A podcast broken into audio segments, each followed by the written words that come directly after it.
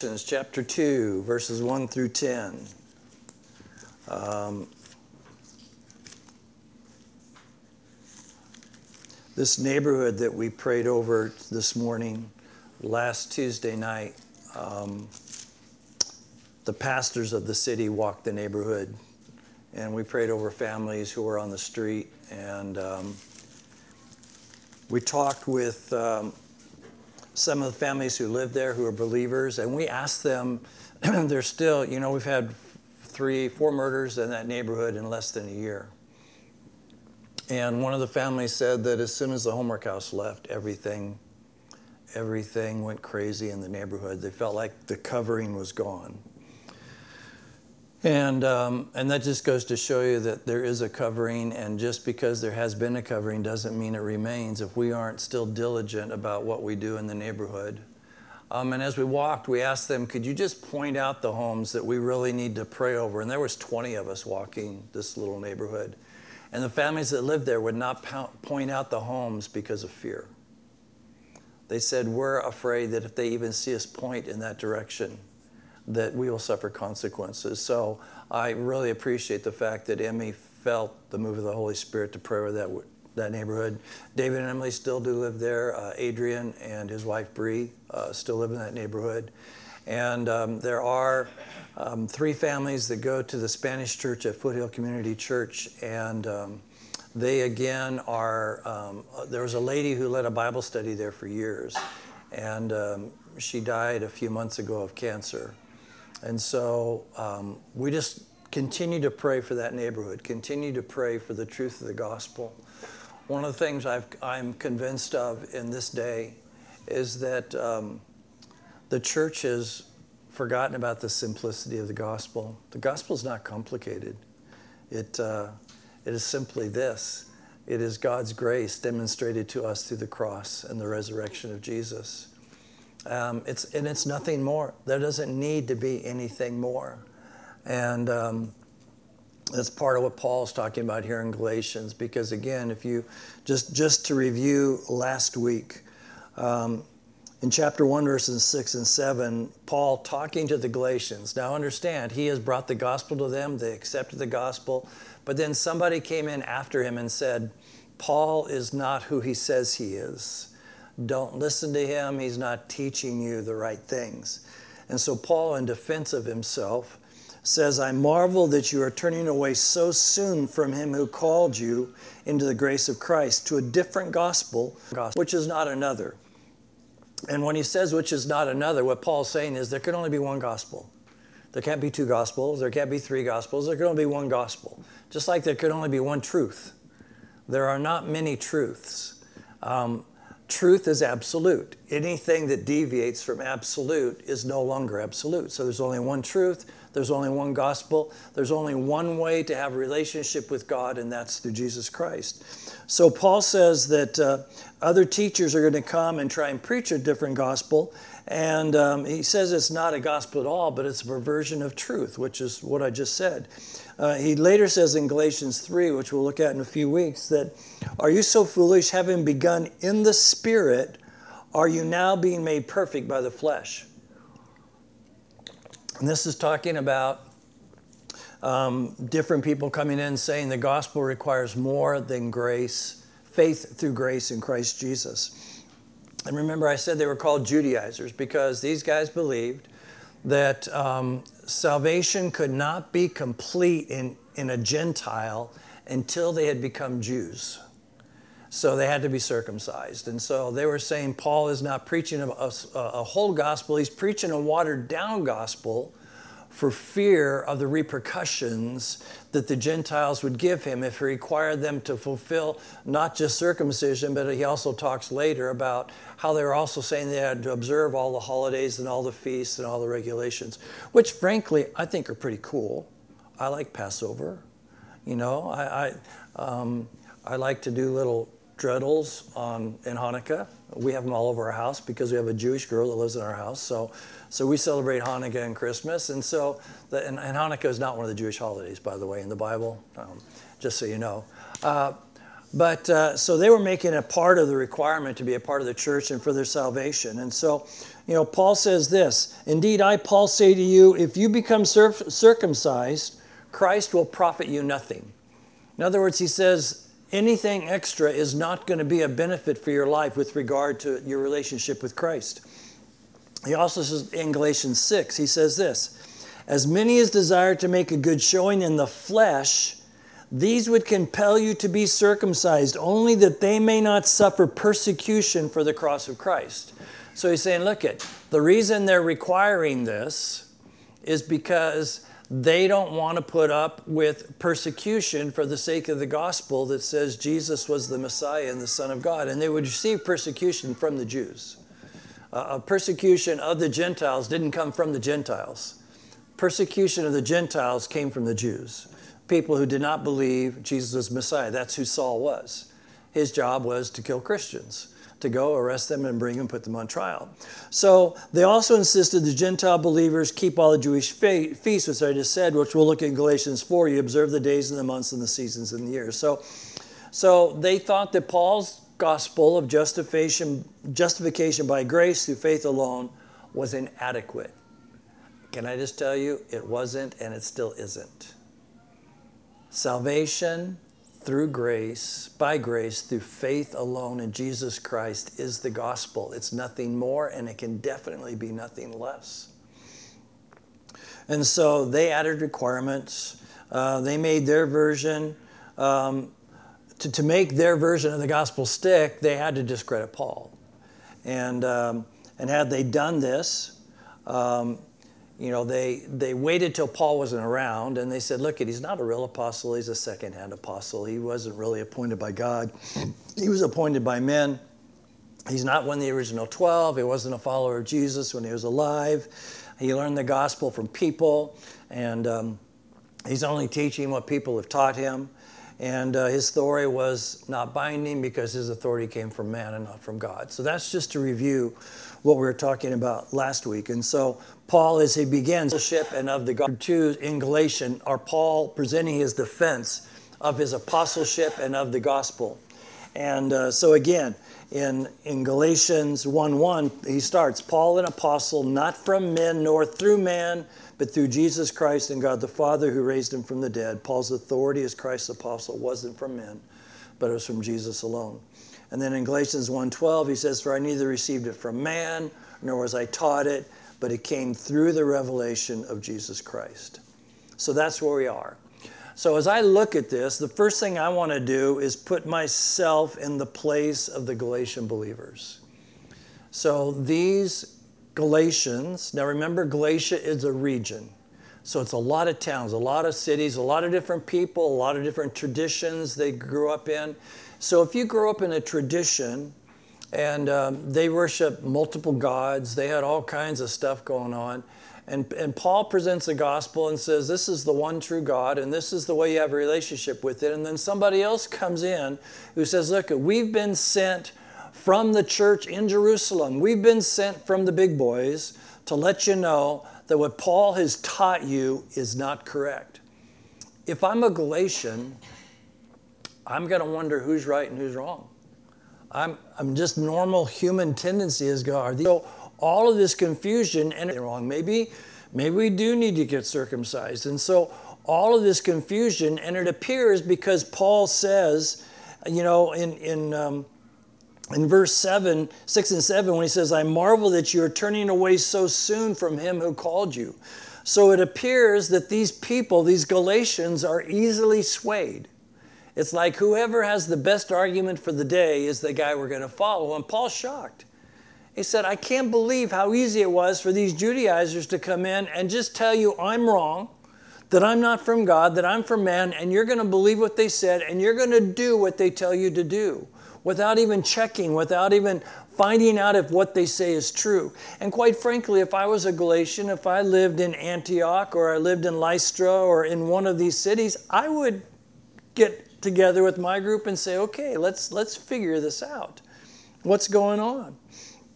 And so Paul has to make a really powerful case to reestablish his credibility in their minds. And that's why he's writing the letter.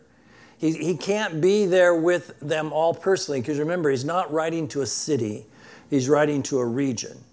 And so he's writing to multiple cities, he's writing to multiple churches, um, you know, and so obviously there has to be a question is, is there a contradiction among the apostles? Because the Judaizers were saying that they had the authority from the apostles in Jerusalem. And yet Paul's coming and saying, I'm an apostle.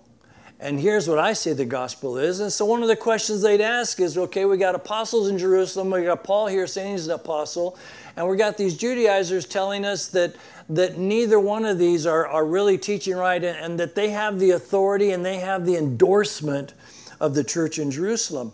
And so, but because the messages don't match, they've got to sit down and try and figure it out. And so, even when the question of Paul's authority is settled, there's still, there's still this doubting that looms as they consider these questions. And so, is there disunity among the apostles? Are they all not on the same page?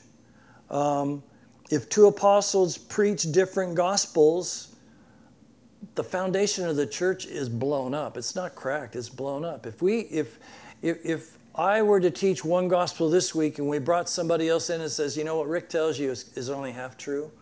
Uh, there's something else you have to do. And if they're really persuasive and they've got a, a big following, if, if you're not grounded in the Word of God, there's going to be doubts that begin to rise up. And okay, who is telling me the truth? And quite frankly, today, we have a lot of that going on in the church. That's why I say I believe we're at a time when God is calling us back to the simplicity of the gospel of Jesus Christ. But it, it was a problem. When you look at the church at Ephesus and the church at Corinth, in, in Ephesians 3, verses 16 and 17, Paul says, I pray that you, being rooted and grounded in love. So Paul acknowledged that the church in Ephesus, that the foundation of everything they did was love. When Paul writes to the church in Corinth, he's saying, Look at guys, spiritual gifts are great, and I love the fact that you're pursuing them all, and I, and I wish that you would desire prophecy more. But he says, Look at, although I speak in tongues of men and angels, if I have not love, I'm nothing more than noise. And so, even in the early church, there were these additions. There was this this propensity to take and try and add something onto the gospel, trying to make it something it wasn't. And the reason I talk about um, the Ephesians is because we find out later in Revelation 2 that, um, well, in Acts 20, when Paul had told them, you know, there's going to be wolves that come in amongst you, you guys got to watch out for it, that in in uh, Revelation chapter 2, when Jesus addresses the church at Ephesus, he says, Look, you guys, you've done a great job of hating the works of the Nicolaitans. So also, hey, you've kept the, the wolves out, but I have this against you. You've left your first love. So these guys that Paul admonished, saying, You are rooted and grounded in love, had lost love. And I think that's what happened, has happened in the church. I read a book. This isn't in the notes, so you're going to have to listen to me and not follow along. Um, I read a book, I can't remember, it was the end of last year, beginning of this year, uh, but it's called The Gospel Comes with a House Key. And the whole premise of the book is this the gospel of Jesus Christ is based upon relationship, it's based upon loving our neighbor. God says everything we are commanded to do is based upon love. Love your enemies, pray for those who persecute you, love your neighbor as yourself. Everything is predicated upon, upon love. And, and the greatest demonstration of love is community. And too many people today are caught up in, you know, Paul says faith, hope, and love, these three remain. Faith is important. Hope, Jesus Christ, the hope of glory. Hope is what gets us through the end. But Paul says the greatest of these is love.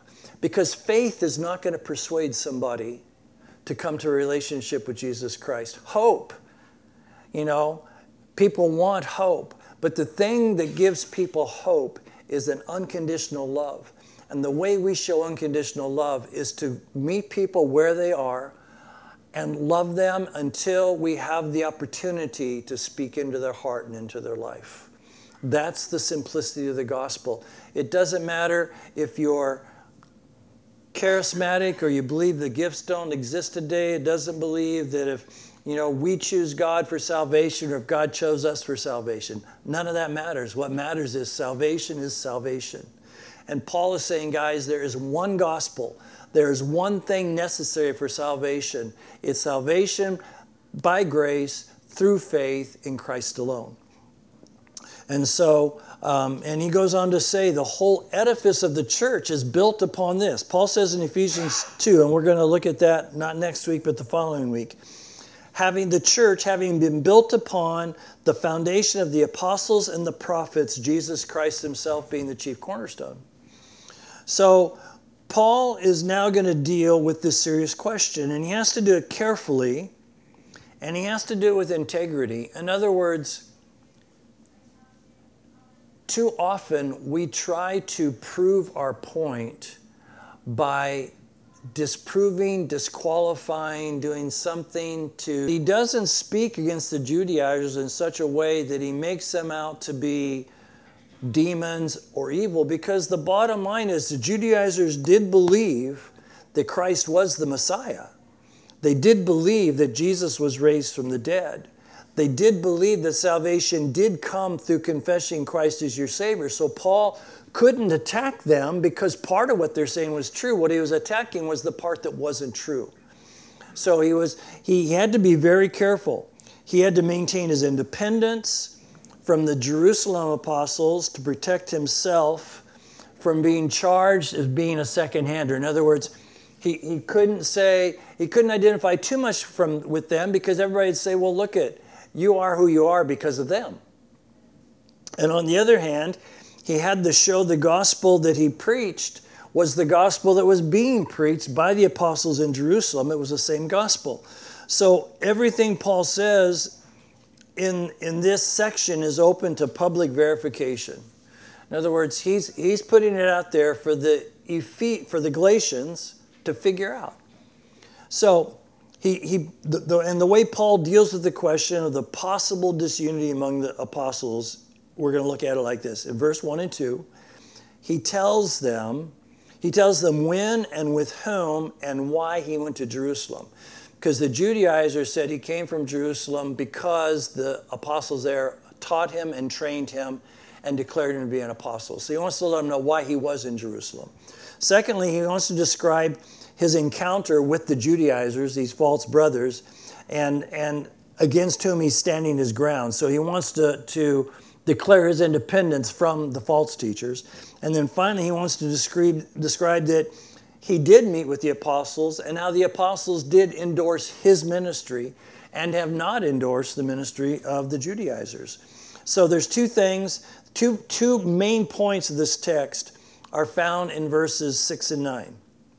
And I've kind of combined them together. And this is what it says Those who were of repute added nothing to me. So, in other words, the apostles in Jerusalem did not add anything, give Paul anything to give him credibility. Okay?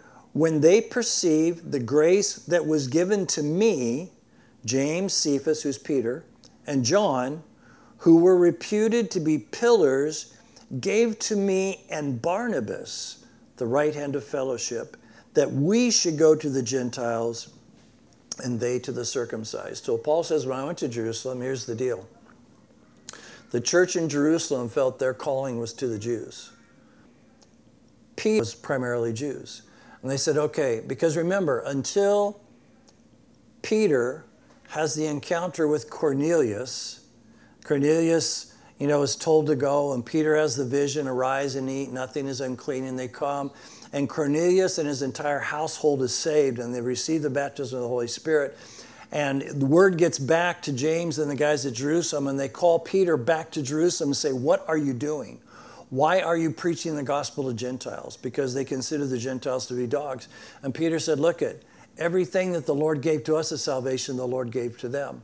So it was at that moment that the church in Jerusalem realized that the gospel was not just for Jews, but it was for Gentiles as well. But their call, their ministry, their relationship, their house churches, everything was based upon Jews. Paul's wasn't in Jerusalem. Paul left and he went to Asia Minor Uh, he went to North Africa. He went to all these places. He went to the Middle East taking the gospel. And so Paul said, Look it, when I came to them, they said, Okay, we, we endorse your ministry. You go to the Gentiles, and we're going to continue to go to the Jews.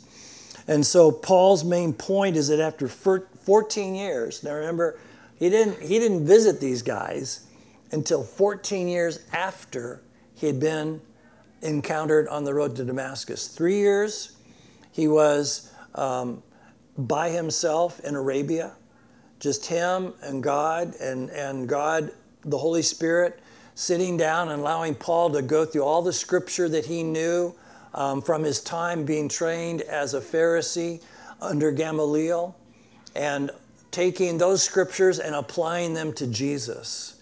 And so, Paul, being trained by the Holy Spirit, he says, he makes it clear, he says it over and over I received what I received by revelation. I didn't receive it from men. I received it from the Holy Spirit who took the Word of God and showed me in the Word of God how Jesus is Messiah and how salvation is by grace alone through faith in Jesus Christ. No man taught me that. The Holy Spirit taught it to me by revelation. And so um, they, they approved his work, sending him to the Gentiles, saying this that the gospel that we are preaching to the Jews is the same gospel Paul is preaching to the Gentiles. There's not a gospel for Jews and a separate gospel for Gentiles. The, the affirmation from the church of Jerusalem was saying this what Paul is teaching the Gentiles is exactly what we're teaching the Jews. And salvation for Jews and salvation for Gentiles is exactly the same. And works of the flesh are not a requirement for either. The Jews didn't have to do anything to seal their salvation except confess the Lordship of Jesus Christ. Therefore, Gentiles didn't have to do anything beyond confessing the Lordship of Jesus Christ. So, here we go, chapter 2, verses 1 and 2. So that's all laying the foundation.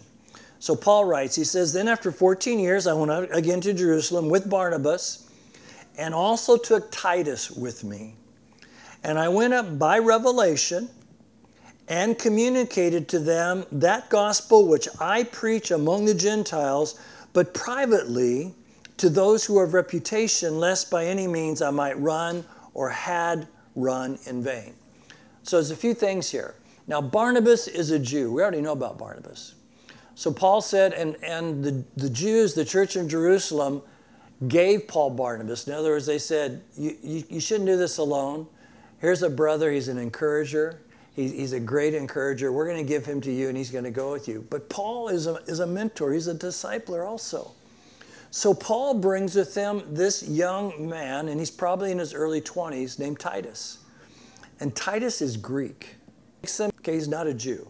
So Paul has Barnabas, and he has Titus. And he takes them to Jerusalem to present the gospel that he's been preaching to the council in Jerusalem, to the authorities there. And he said, I didn't do it in a public setting.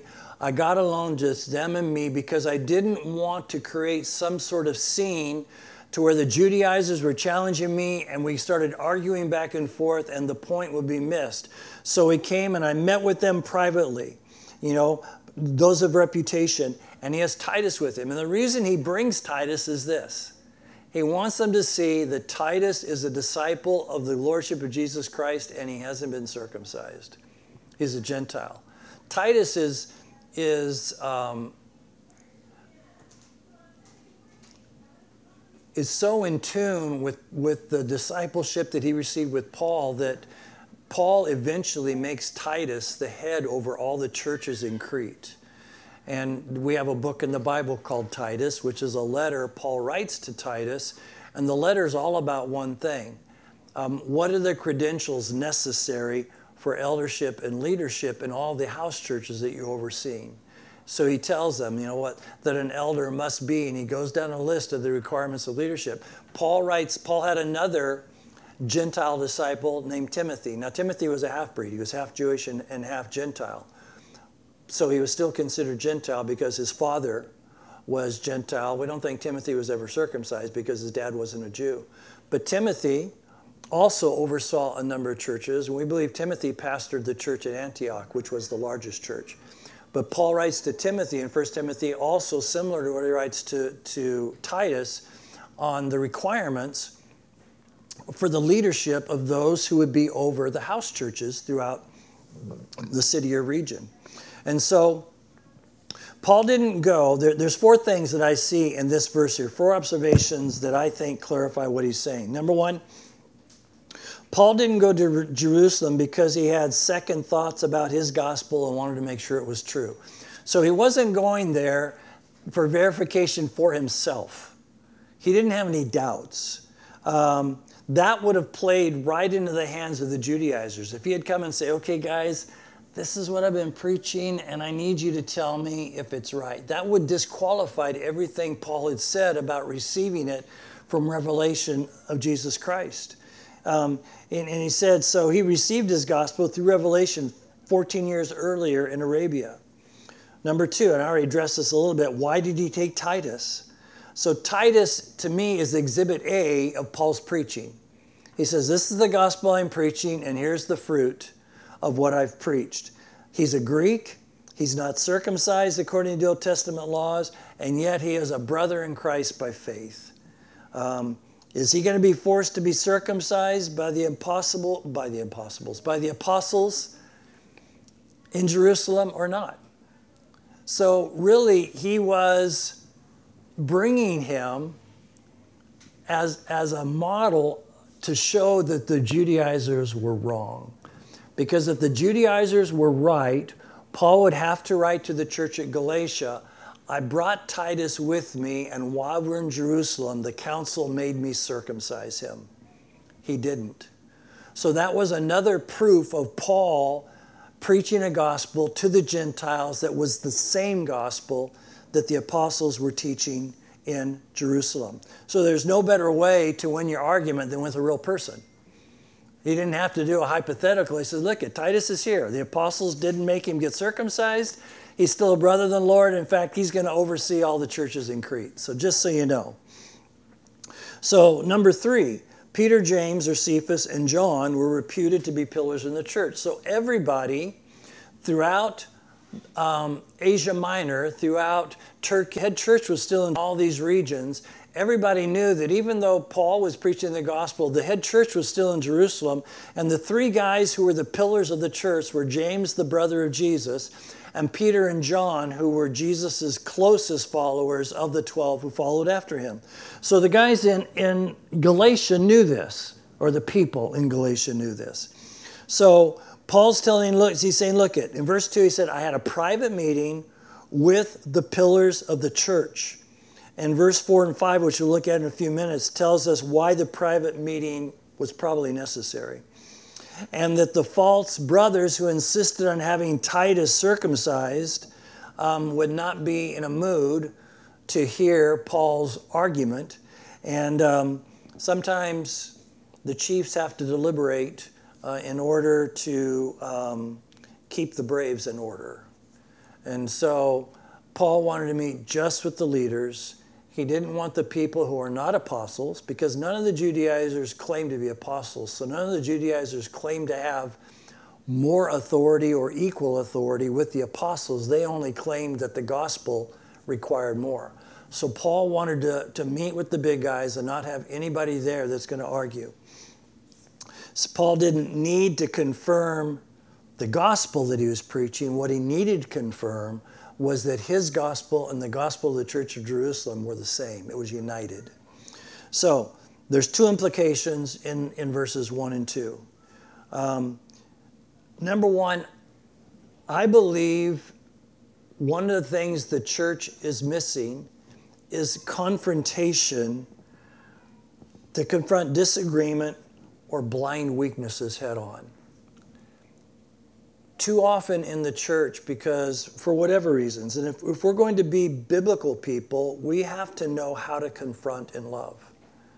In other words if somebody is doing something that um, is a blind spot in their life or maybe not a blind spot maybe they're just blatantly wrong if we truly love them, if they truly are part of a body and part of a community, we have a responsibility, a biblical responsibility, to confront them. Paul could have just said, You guys work it out. You guys, you know what I've taught, you work it out with the Judaizers. But Paul felt like he needed to confront this second gospel, this false gospel, so that it could be exposed for what it was and that he would be there to have the, the, the pillars in Jerusalem support that they were in unity on the same gospel. If someone is wrong or the ministry of the church is in jeopardy, we must, in grace, present our position. And most people don't do that naturally. Let's face it. Most people do not like confrontation. The people that do are people I do not want to be my friends. There are just certain people that want to fight and argue about everything, and frankly, I don't have the energy. But if I see something wrong, if there's something that needs to be questioned, then we have a responsibility. The fear of conflict or the fear of offense hinders our confronting one another in love is not a foundation of faith in Christ. Um, I have a relationship with a lot of pastors, and um, recently I've had to talk to a pastor friend who um, always talks about being part of the team, but whenever pastors are together, he tries to take control and wants all the pastors of the city to jump on board and let's do this, jump on board and let's do this. And nothing ever comes to pass. He takes an hour of our time making this huge presentation and then nothing happens. And, and, and, and he, he texts me or calls me quite often and says, What do you think about this? Why don't this? And uh, I finally had to say, My brother, my friend, you are always talking about the necessity of team, but you're not a team player. It, it always comes back to you. Even when we're in meetings and I ask you to pray, and I ask you to pray specifically for one thing, you will preach and then you will pray. And so the, you need to, if you're going to talk about being a community and about being part of a team, then you need to understand what's required to be a part of the team it was hard for me to say that. And, and quite frankly, the Lord had told me to talk to him about it six weeks earlier, and I kept putting it off. I kept saying, no, now's not the time. No, this isn't a good time. No, I can't do it now. But I finally had to do it. Did it hurt our relationship? Not at all. He calls me more now, you know, um, and runs everything by me. I'm not, I mean, he's a pastor. Come on, you don't have to run things by me. Just listen to the voice of the Holy Spirit and do what the Lord says to do. But, but that's something that had to be done. That's part of the fruit of the Spirit. You know, Paul later in Galatians in chapter 5, he says this the fruit of the Spirit is love, joy, peace, long suffering, kindness, goodness, faithfulness, gentleness, self control. Against such, there's no law. Um, these, we, we have to understand if, if we refuse to confront in love somebody who's doing something wrong, then we're not walking in the fruit of the Spirit. Because that's the exact opposite of the fruit of the Spirit is. Um, we confront with long suffering, but kindness and goodness we, we, we confront because we love, because we want joy, we want peace, we want unity.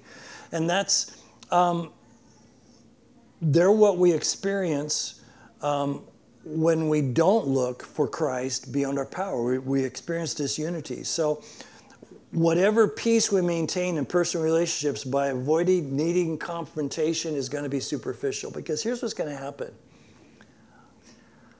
Eventually, you're going to not want to be around that person.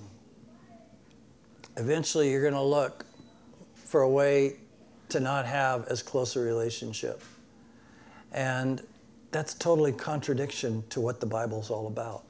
The body of Christ is to be a body of Christ. And my message to the pastors every time we get together, and again, I'm not head of the pastors, I'm just one voice. But my message every time we get together is men and women, God has called us to pastor a city. Let's pastor this city together. It's great what you're doing in your congregations, it's great what you're doing at your buildings, but the city needs pastors. We need to be on the same page, doing the same thing, loving the same thing, and not always trying to compete or trying to come up with a better idea. Let's pray together. And it's interesting. Here, here's, here's kind of the crux of it all. How many people in ministry just want to do and they don't want to wait and they don't want to pray before you do it? Um, we remind people a lot, you know, kind of the poster child for successful inner city ministry, not only in Azusa, but the model's been taken a lot of places, is the homework house. And everybody looks where it is now, but we have to take people back to where it was when it began to let them know, first of all, God showed us a neighborhood. But secondly, the two women who started it met every week for a year and prayed over that neighborhood about how God would have it happen. They had the idea a year prior.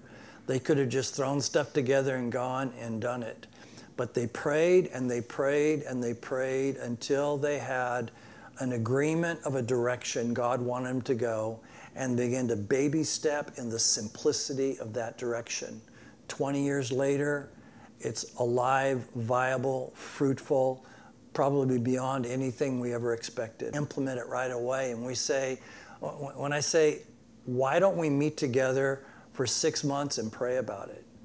But, but, but wait, that, we're, we're going to lose six months.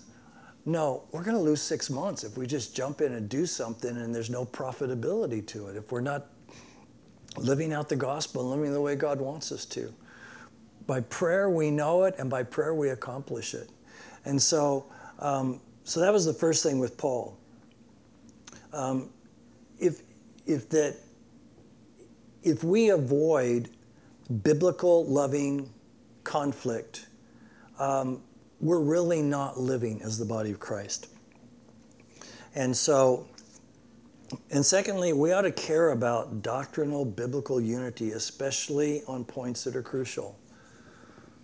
Um, Paul never questioned the salvation of the Judaizers. He never said these guys are heretics or they don't know Jesus.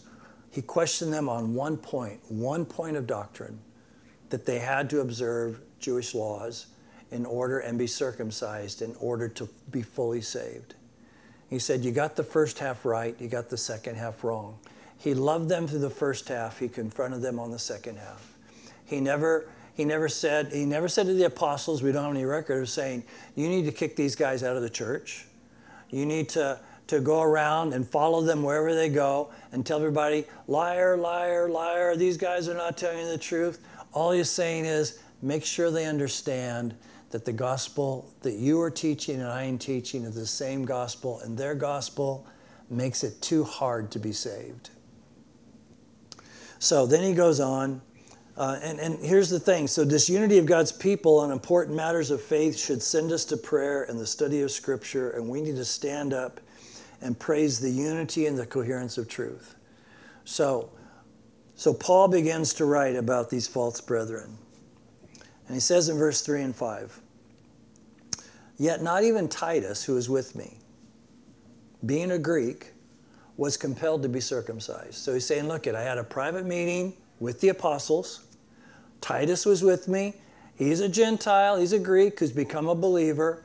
And they did not say Titus had to be circumcised. So again, he's bringing Titus as exhibit A.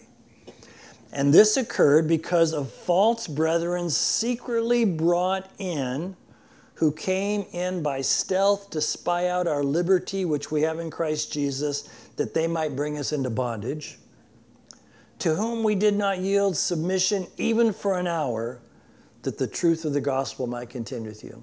So Paul says, look, these guys are going behind the scenes. They're being real secretive. They're being stealth about what they're doing.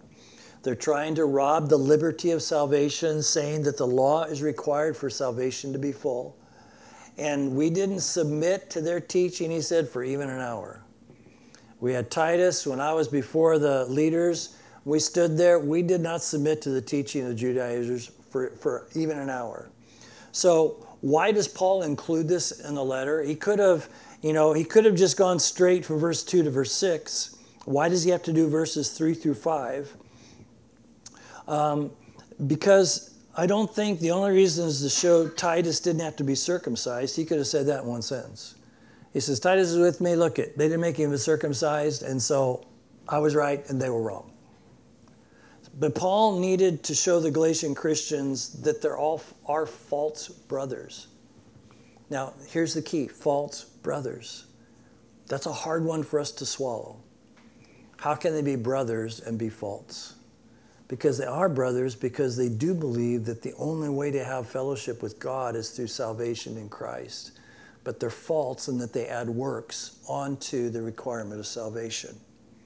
So Paul needed to show the Galatian Christians that, that they came from Jerusalem, that they insisted on circumcision for salvation, and that they didn't. So Paul, and so, I mean, Peter, James, and John. So Paul says he didn't submit to these faults um, so that the truth of the gospel would be preserved. So if Paul had given in to the demands of the false brothers, if Paul had said, okay, you guys are right, I'm going to circumcise Titus, you and I wouldn't be here today. The gospel would have been a false gospel. It would have totally crumbled because it wasn't the gospel the apostles in Jerusalem were preaching and teaching, and the church is built upon the apostles and, and the prophets. And so, um, our right standing before God was totally paid for by the death of Jesus on Calvary, period. Don't ever, ever doubt that, forget that, change that. That's what it's based upon. It can be enjoyed through faith in Him. There's no additional requirement. You know, there are people that teach you have to be baptized in order for your salvation to be complete. Because it says, unless, when it talks about baptism, Matthew says, unless you are born of water, of blood and of water, your salvation is not complete. And what they're talking about is, is, is um, I have to read the verse exactly, but when it talks about blood and water, it's talking about what's ne- what happens in childbirth.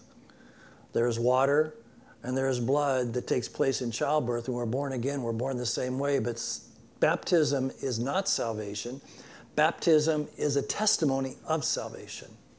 But there are those who teach um, that was part of the doctrine that started the Baptist church. They were called Baptists because they believed that unless you were baptized in water, you weren't saved. And, and some went so far to say that if you belonged to one Baptist church and you moved to a new city and started going to another Baptist church, you had to be baptized again because you were baptized into fellowship.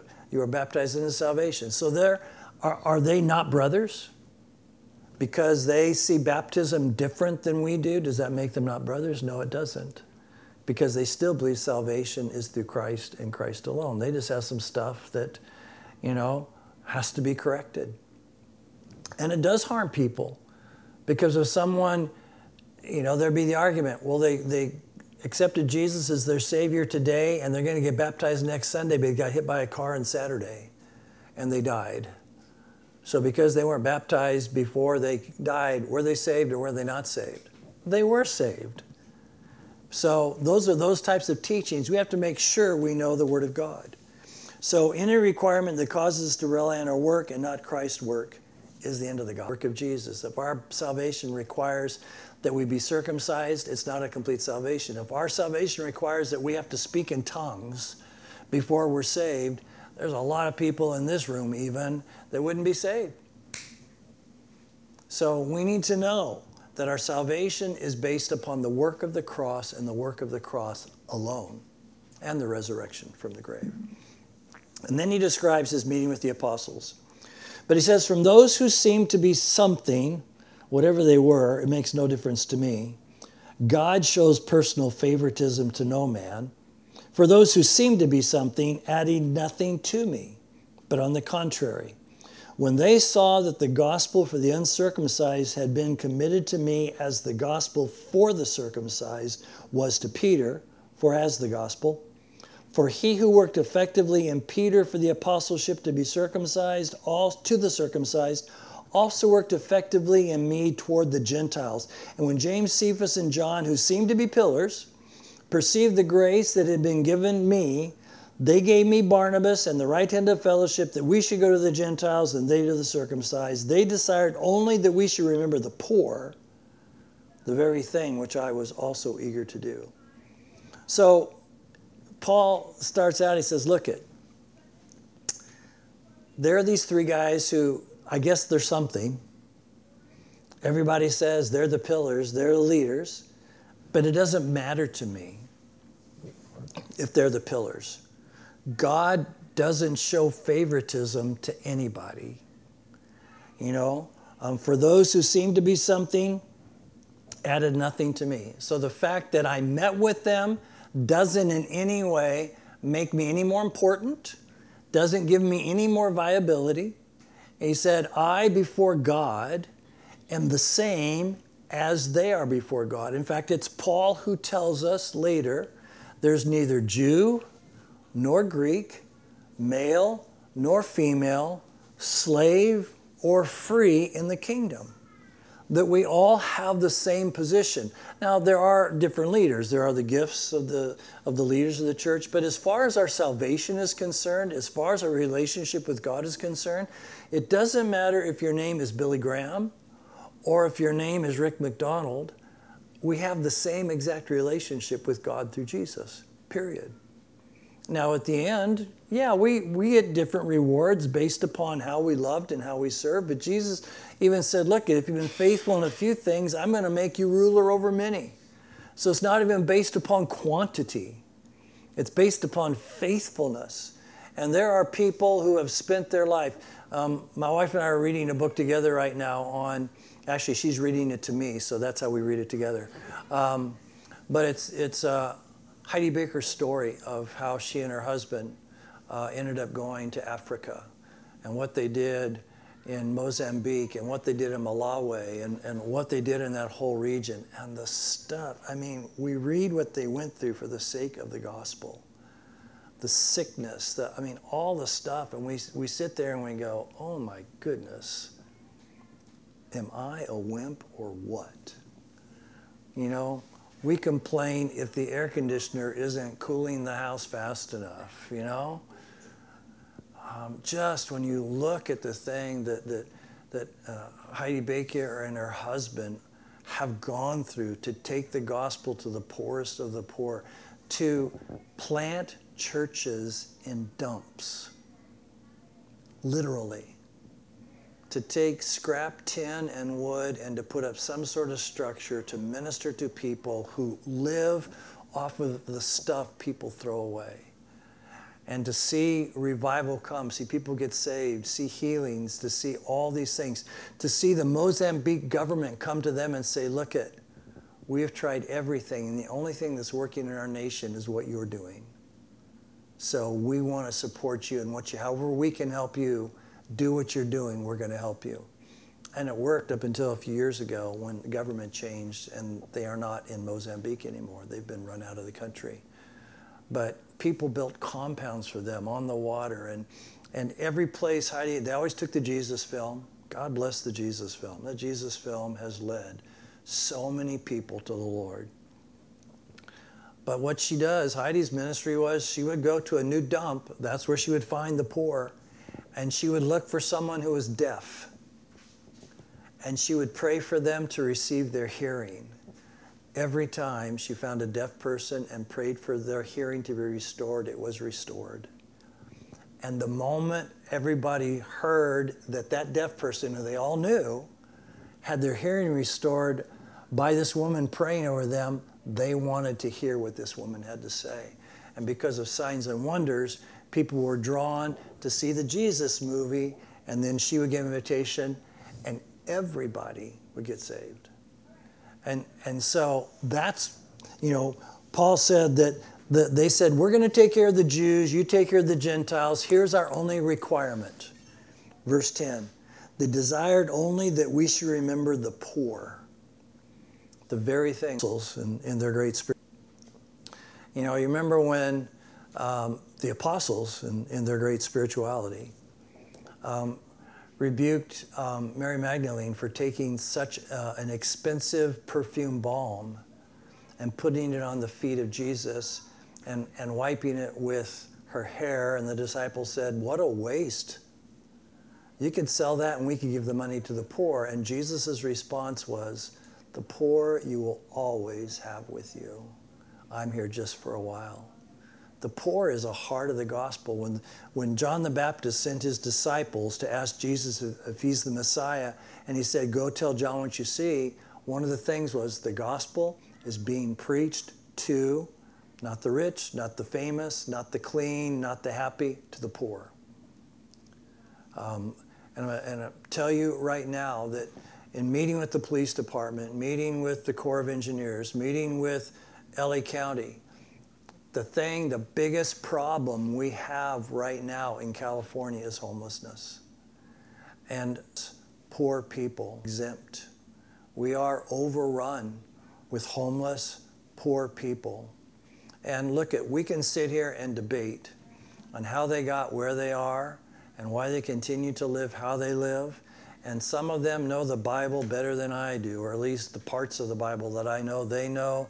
They've been preached at, they've been loved, they've prayed to receive Jesus, but they're broken. They haven't received freedom. And we still have a responsibility to love them, to care for them. You know, Jesus said, I was hungry and you fed me, I was naked and you clothed me, I was in prison and you visited me. That's what the gospel is. That's who we're called to be. That's what we're called to do. And we are such a blessed, blessed people. We have, I mean, look what we're doing right now. We're sitting in padded chairs in an air conditioned room. And some of us are always already wondering what we're going to eat in the next 15 minutes because we have so many choices to choose from. And there are many more people in the nations who are standing on dirt floors without air conditioning in sweltering heat to hear the gospel, and they'll stand for hours and hear it, and they're not wondering what restaurant they're going to go to, they're wondering what day they're going to get food. We need to be ever mindful of why God has blessed us and what we do with that blessing. Paul said, Look at, I was eager to do that. I was eager to take and to minister to the poor. And he just wanted the people in Galatia to know look at these guys who have this reputation in Jerusalem. It doesn't matter to me because we're all the same before God. But look at these guys who you all give credence to as pillars have said that the gospel I preach is the same gospel they preach. And the gospel they preach to the Jews is the same gospel they want me to preach to you and to preach to all Gentiles. And, um, you know, Peter, James, and John endorsed Paul's message. And Paul stood his ground that the truth of the gospel might be preserved from us. And we need to not worship. Remember, there's another time Paul says, You're all arguing. Some say I'm of Paul, some say I'm of Apollos. Look, at, we're not supposed to build statues or monuments or name churches after Paul, but we, we need to be pretty grateful for Paul. Because of Paul contending for the gospel and, and going with Barnabas to the Gentiles, you know, um, it's a firm, solid foundation for us. There should be a warm place in our hearts for this great man of God. Um, and because just like Jesus, who came before him, Paul lived and died for the gospel. Period.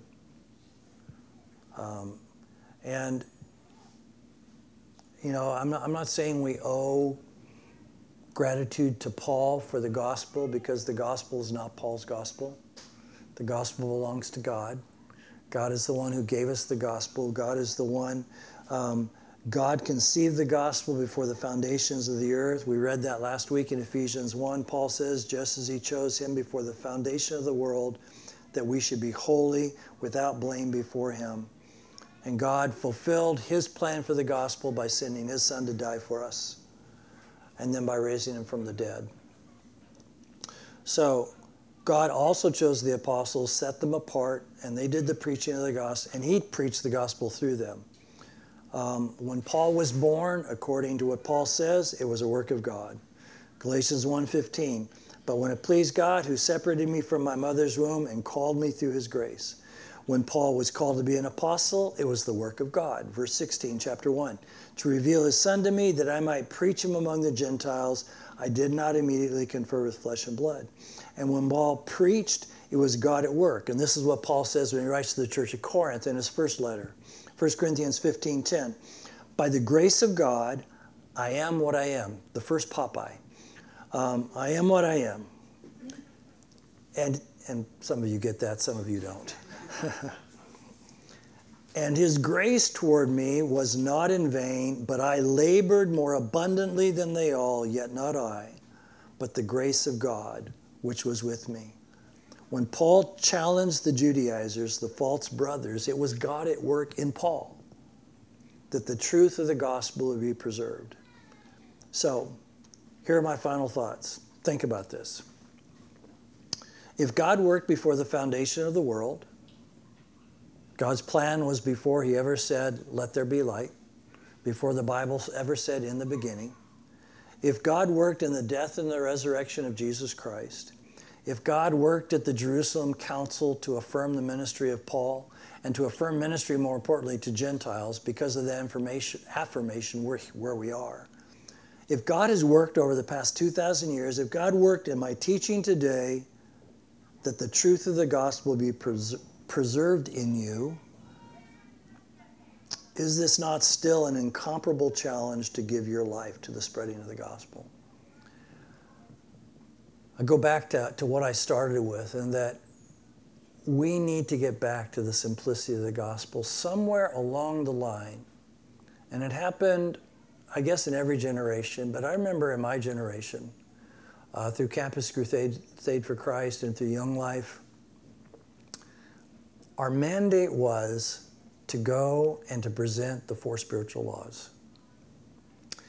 I remember many nights, I mean, Chick tracts. Um, every, every year, um, well, for eight years straight. Well, see, not, not eight, that's an exaggeration. Six years straight. I went to the Rose Parade and I went down for one reason to hand out chick gospels and to win people to Jesus. But I have to tell you, as I look back, my motivation was not love. My motivation was to get people saved. To be obnoxious as I had to be, to argue with them if I had to, to prove myself right and to prove them wrong. And I think that's kind of been the mantra for, for the church for many years. That's why I go back and I talk about this book that, that I read called The Gospel Has a House Key. And the whole premise of this book is that it's breaking bread together, it's living next to somebody being their friend, being concerned and caring about their life, and in that process, finding the opportunity to let them know what it is in your life that causes you to be who you are. Not that door over the track and say, I'm here to tell you that God loves you and has a wonderful plan for your life, that the wages of sin is death, but the gift of God is eternal life, and then we've all sinned and fall short of the glory of God. That is part of our responsibility. But if we do that and our motivation is not love, and you, let, us be honest, you can't truly love somebody you don't know.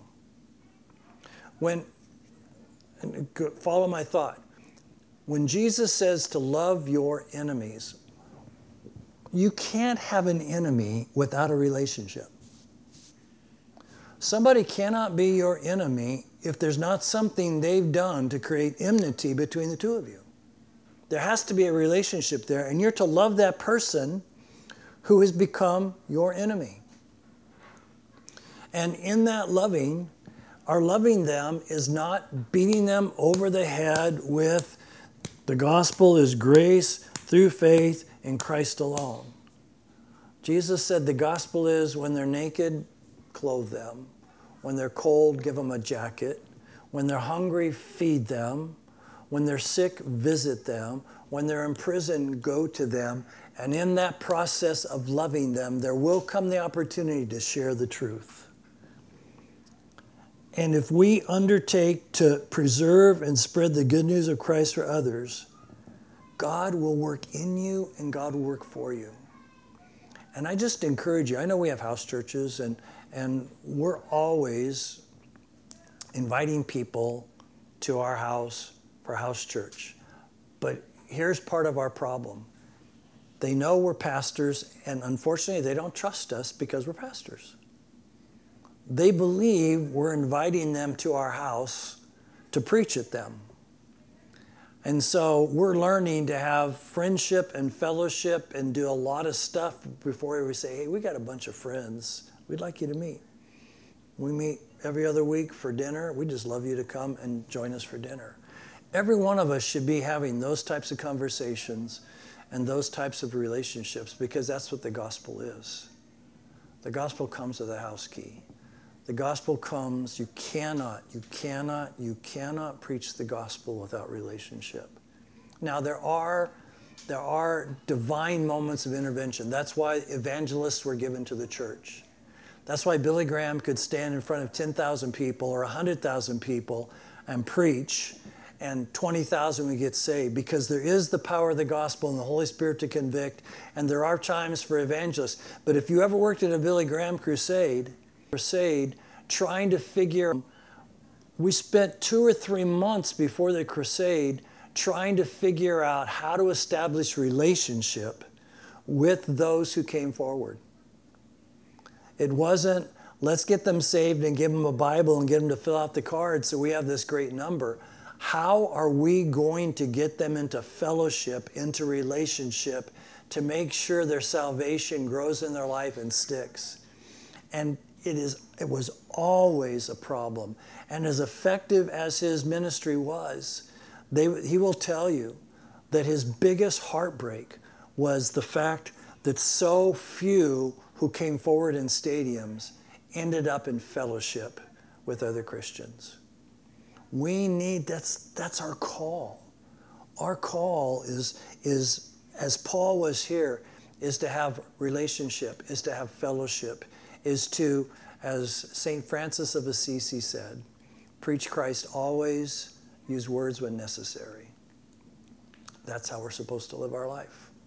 So, there, if we do this, there's going to be a unified, divinely inspired apostolic witness to the greatest events in history that the Son of God died for our sins, was buried, rose on the third day to save forever those who trust him. People, myself included, are always longing for revival.